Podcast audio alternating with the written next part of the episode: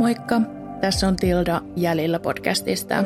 Mä oon mukana Eikästin uudessa palvelussa, jonka kautta sä voit saada kuunneltavaksi kuukausittain yhden ylimääräisen Jäljillä jakson ja lisäksi mahdollisuuden kuunnella kaikki mun jaksot ilman podcastin ulkopuolisia mainoksia kolmen euron ja 72 sentin kuukausimaksulla. Jakson kuvauksesta löytyy linkki palveluun, josta sä löydät kaikki tarpeelliset lisätiedot.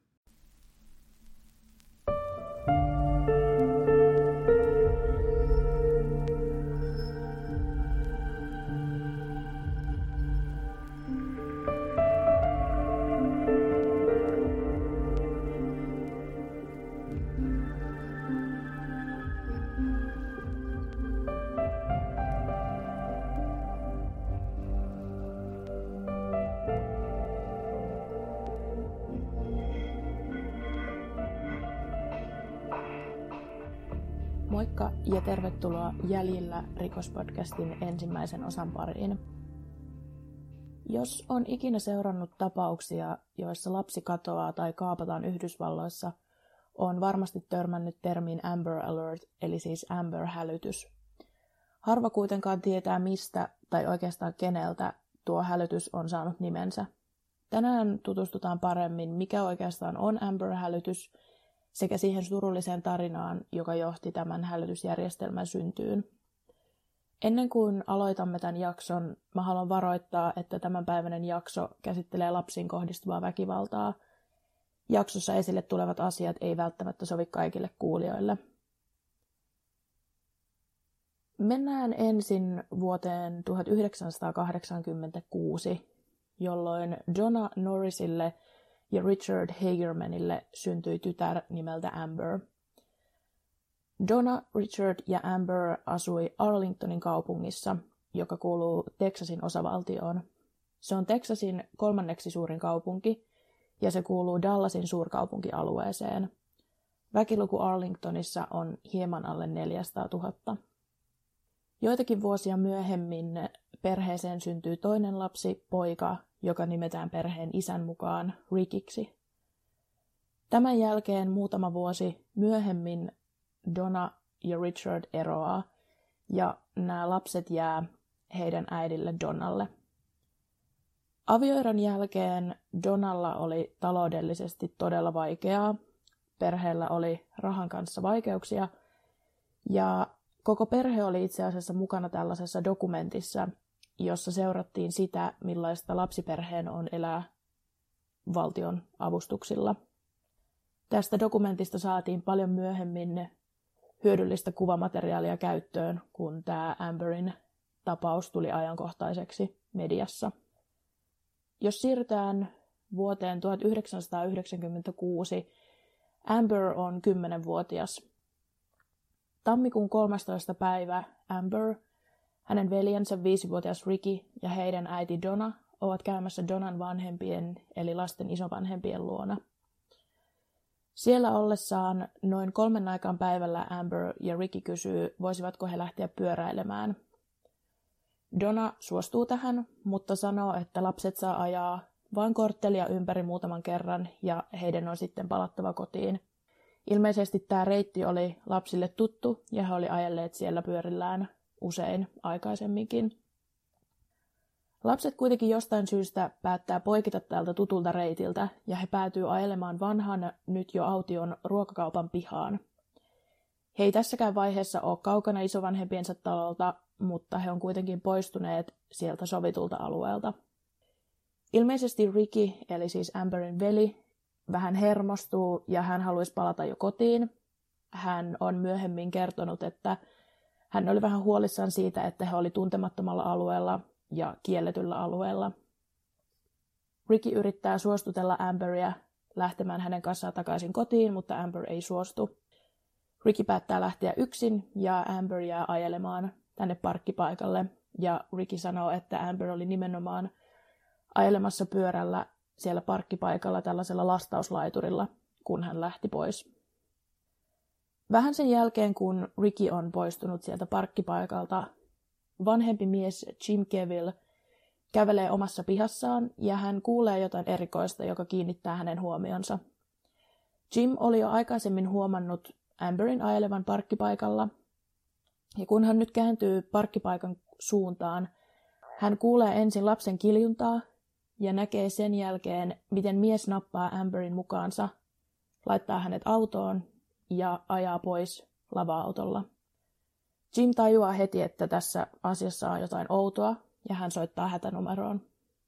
Jim kuvailee miestä valkoiseksi, mahdollisesti vähän tummilla piirteillä. Jimin mukaan tämä mies ei ollut isokokoinen, mutta tosi nopea. Autoa hän kuvaili tummaksi lava-autoksi, mutta ei oikeastaan osannut kertoa siitä mitään muita yksityiskohtia. Samaan aikaan Ricky on jo tullut takaisin isovanhempiensa talolle, ja hänen äitinsä ja isovanhempansa huomaavat, että Amber ei ole heidän mukana. He käskevät Rickyä lähtemään heti takaisin ja tuomaan Amberin mukanaan.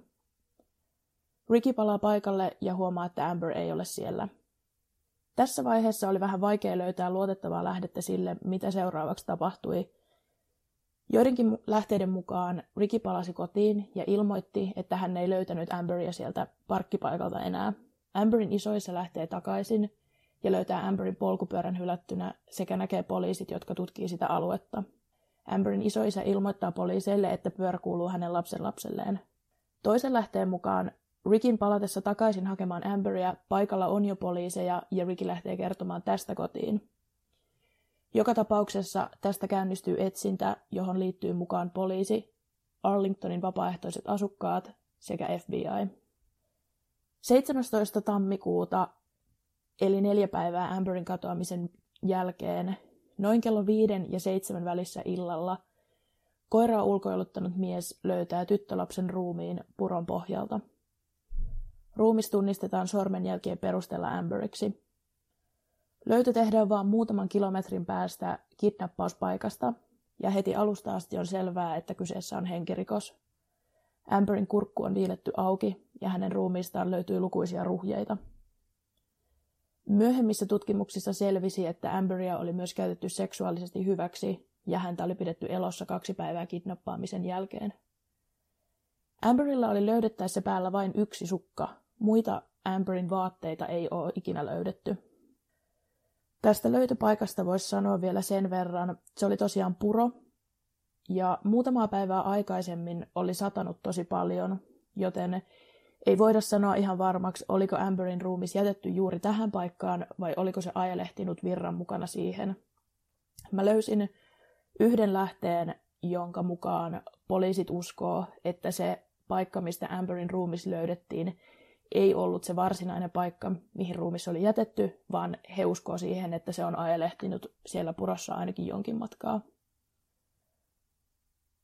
Tätä Amberin henkirikosta ei ole ikinä saatu selvitettyä. Ainoat luotettavat vihjeet tekijästä oli ne Jim Kevillin kuvaukset sekä muutama kuitu, jota löydettiin Amberin ruumiista. Kun tätä tapausta on tutkittu, niin poliisit on olleet sitä mieltä, että tätä rikosta ei ole mitenkään erityisemmin suunniteltu, mutta luultavasti tekijä seurasi Amberia ja Rickyä ja odotti, kunnes Ricky poistui paikalta. Silloin vuonna 1996 ja sen jälkeen tämä Amberin tapaus oli todella paljon mediassa esillä. Totta kai tällaiset lapsen katoamiset ja henkirikokset on sellaisia, mitkä puhuttaa. Mutta Kuitenkin jo vuoteen 1999 mennessä, eli kolme vuotta tämän Amberin henkirikoksen jälkeen, Amberin tapaus oli jo luokiteltu NS Cold Caseiksi. Eli tämä tapaus oli kyllä totta kai edelleen poliisin hoidossa, mutta sitä ei tutkittu aktiivisesti, koska siihen liittyen ei tullut mitään uusia vihjeitä. Ja tähän vuoteen 1999 mennessä tähän Amberin henkirikoksen tutkimiseen oli käytetty rahaa jo lähes miljoona dollaria – ja koska tämä tapaus ei ollut oikeastaan edennyt mihinkään, eikä siihen tullut mitään semmoisia isoja ratkaisevia vihjeitä, niin tätä rahoitusta vähennettiin, ja se tietenkin vaikutti siihen, että sitä ei voitu enää tutkia ihan samalla tavalla. Nyt 22 vuotta myöhemmin tämä Amberin tapaus on edelleen selvittämätön, mutta teorioita tämän tapauksen tai oikeastaan näiden tekijöiden suhteen löytyy edelleen, Poliisit on totta kai etsineet yhtäläisyyksiä alueen muihin rikoksiin, jotka on kohdistuneet lapsiin, mutta niistä ei ole löytynyt yhtään mitään. Vuoteen 2017 mennessä poliisit ja FBI on tutkineet yhteensä yli 5000 johtolankaa tähän tapaukseen liittyen ja he on kuulustelleet yli tuhatta epäiltyä. Poliisi kertoo, että he saa edelleen kuukausittain vihjeitä tästä tapauksesta ja he pyrkii tutkimaan ne kaikki, mutta silti tapaus on edelleen selvittämätön eikä ratkaisevaa vihjettä tämän henkirikoksen selvittämiseen ole saatu. Tähän tapaukseen liittyen on ollut tiettyjä epäiltyjä, joihin mä menen hetken päästä. Ja tutkijat on myös varmoja muutamasta seikasta, jotka liittyy tähän epäiltyyn. Kolme viikkoa Amberin kuoleman jälkeen tutkijat julkaisi tällaisen niin sanotun psykologisen profiilin tekijästä. He uskoo, että tämä tekijä on vähintään 25-vuotias ja hän on mies. Tämä epäilty asui tai työskenteli lähellä sitä aluetta, mihin ruumis jätettiin. Nyt tämä on tietenkin vähän ristiriidassa sen kanssa, että sitä tarkkaa paikkaa, mihin se ruumis jätettiin, ei tiedetä, mutta oletetaan, että tämä tekijä asui jossain sen puron lähellä, mihin tämä ruumis jätettiin. Lisäksi he uskoo, että jokin suuri muutos tämän tekijän, elä, tämän tekijän elämässä ajoi hänet tähän tekoon. Esimerkiksi työpaikan menetys, ero tai läheisen kuolema. Ja he uskoo, että tekijän persoonallisuus muuttui jotenkin tämän teon aikoihin. Ja he myös uskoo, että joku tämän tekijän läheinen on luultavasti laittanut merkille sen, että tämä henkilö on jotenkin muuttunut persoonaltaan just tämän tapauksen aikoihin. Jos puhutaan sellaisista tietyistä tunnetuista epäilyistä, niin esiin nousee muutama nimi. Ensimmäisenä on tällainen taimaalainen mies, joka siis asuu kyllä Yhdysvalloissa nimeltään Terapon Adhaan. Terapon jossain vaiheessa itse asiassa tunnusti tämän Amberin henkirikoksen. Ja se oli se syy, miksi tätä alettiin tätä henkilöä tutkia liittyen tähän tapaukseen. Ja hänellä on myös taustalla muita seksuaalirikoksia ja nimenomaan lapsiin kohdistuvia seksuaalirikoksia. Myöhemmin kuitenkin selvisi, että tämä Terapon ei ollut edes täällä tapahtuma-alueella teon aikaan. Hän on, niin kuin mä sanoin, tuomittu seksuaalirikollinen ja on tällä hetkellä vankilassa istumassa elinkautista rangaistusta. Vaikka häntä ei enää epäillä tästä teosta, mä halusin mainita tämän nimen, koska jos joku innostuu vaikka googlaamaan tätä tapausta, niin sieltä saattaa tulla tämä nimi esiin, kun etsii tästä jotakin tietoa.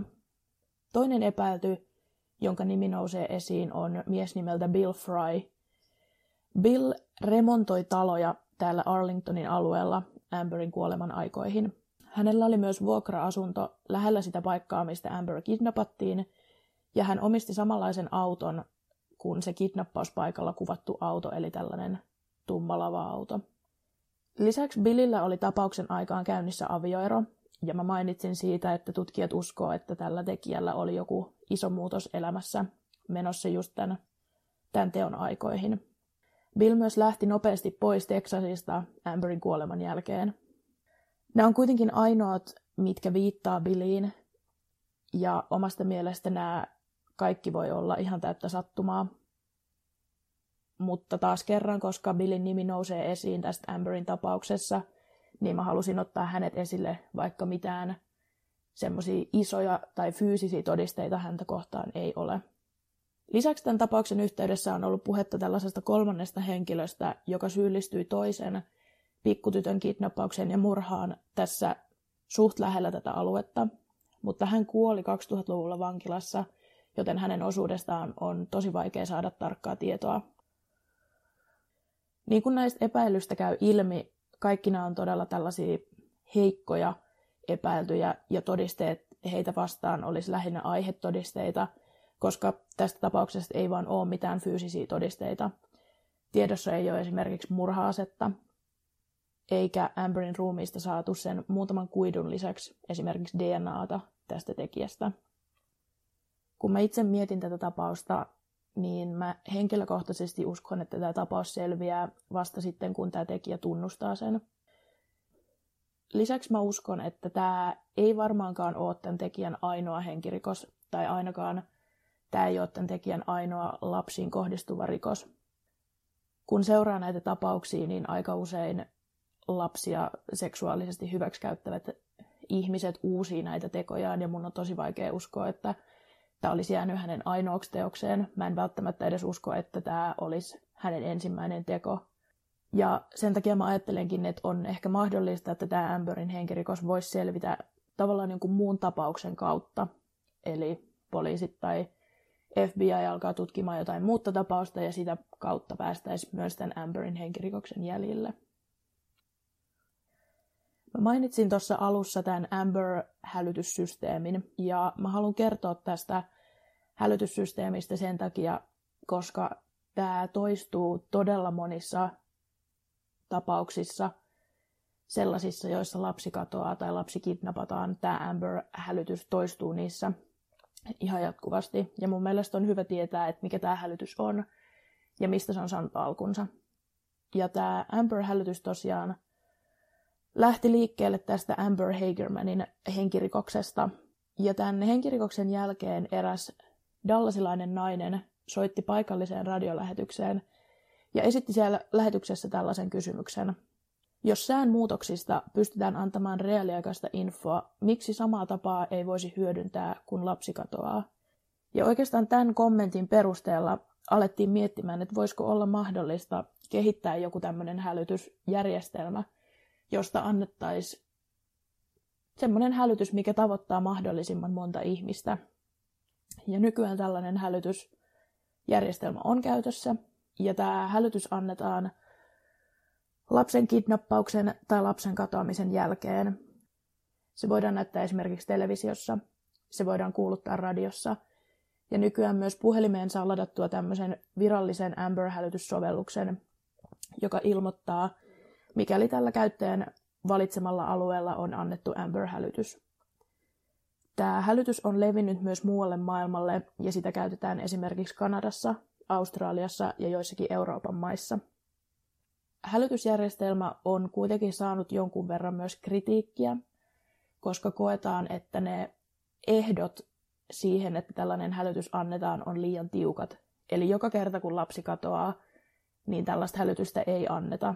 Et siitä katoamistilanteesta tai kidnappaustilanteesta pitää olla tarpeeksi tietoa, että tämä voidaan antaa, tämä hälytys. Ja sitä on jonkun verran kritisoitu, että pitäisikö niitä kriteerejä vähän löysentää, koska tämä olisi kuitenkin niin tärkeä saada tällainen hälytys mahdollisimman nopeasti mahdollisimman monen ihmisen tietoon. Kuitenkin vuoteen 2013 mennessä tämän hälytyksen ansiosta 657 lasta Yhdysvalloissa on saatu pelastettua. Tästä hälytyksestä löytyy paljon mielenkiintoista infoa ja semmoista tosi spesifiä nippelitietoa googlettamalla, ja mä suosittelen tutustumaan siihen, jos kiinnostaa erityisesti tällaiset lapsiin kohdistuneet rikokset ja katoamiset ja kidnappaukset, koska tämä Amber-hälytys tulee esiin niin monessa jutussa. Amberin äidin mukaan tämä hälytysjärjestelmä on se ainoa pieni hyvä asia, mitä Amberin henkirikos sai aikaan. Ja aina kun Amberin äiti kuulee, että tämän hälytyksen ansiosta joku lapsi on saatu pelastettua, niin hän kiittää mielessään Amberia. Mä katsoin sellaisen dokumentin, missä Amberin äiti puhui tästä ja hän tosiaan sanoi näin, että tämä on se ainoa hyvä, hyvä pieni asia, mikä tämän tapauksen ansiosta on tullut. Niin kuin mä jo mainitsin, Amberin tapaus on edelleen selvittämätön ja hänen perhe on kärsinyt tämän rikoksen takia ihan järkyttävästi ja varmasti iso tekijä on se, että tämä rikos on edelleen selvittämätön ja ketään ei ole saatu siitä vastuuseen. Niin kuin mä mainitsin, mä katoin sen dokumentin ja siinä Ricky eli Amberin veli kertoo siitä, että miten hän tuntee edelleen syyllisyyttä siitä, että hän jätti Amberin yksin pyöräilemään sinne parkkipaikalle. Itse henkilökohtaisesti todella toivon, että tämä tapaus selviäisi ja siihen saataisiin jotain uusia vihjeitä tai edes jotain uutta näkökulmaa, että tämän, tätä tapausta voitaisiin jotenkin viedä eteenpäin ja tutkia lisää. Kun mä etsin tietoa tästä tapauksesta netistä, niin mä löysin eräältä keskustelupalstalta yhden tosi hyvän kommentin, joka laittoi oikeasti mietityttämään. Tämä kommentin kirjoittaja kirjoitti, että mikäli Amberin tappaja on vielä elossa, saakohan hän puhelimeensa näitä Amber-hälytyksiä ja mitäköhän hän ajattelee niistä. Mä en ollut tullut itse edes ajatelleeksi tätä, vaikka tämähän on ihan mahdollista, että näin on. Ja se ajatus jotenkin tuntuu mun mielestä jotenkin tosi karmivalta. Ja mä toivon, että tällainen, tällaisen hälytyksen saaminen tuntuu myös tästä tekijästä karmivalta. Tässä vaiheessa kiitos kun kuuntelitte ja olitte mukana. Seuraavalla viikolla ollaan taas jonkun eri tapauksen jäljillä.